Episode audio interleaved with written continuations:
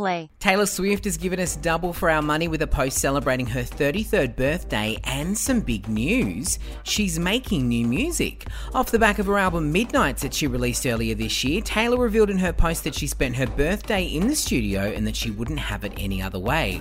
As for what she's recording, well, chances are it could be one of her original albums she's re recording after losing the ownership of her masters when they were sold without her knowledge. Her upcoming tour is called the Eras Tour and will cover music from her entire career, with the extravaganza expected to make its way down under at some point. For the latest music news, grab the free LiSTNR app now.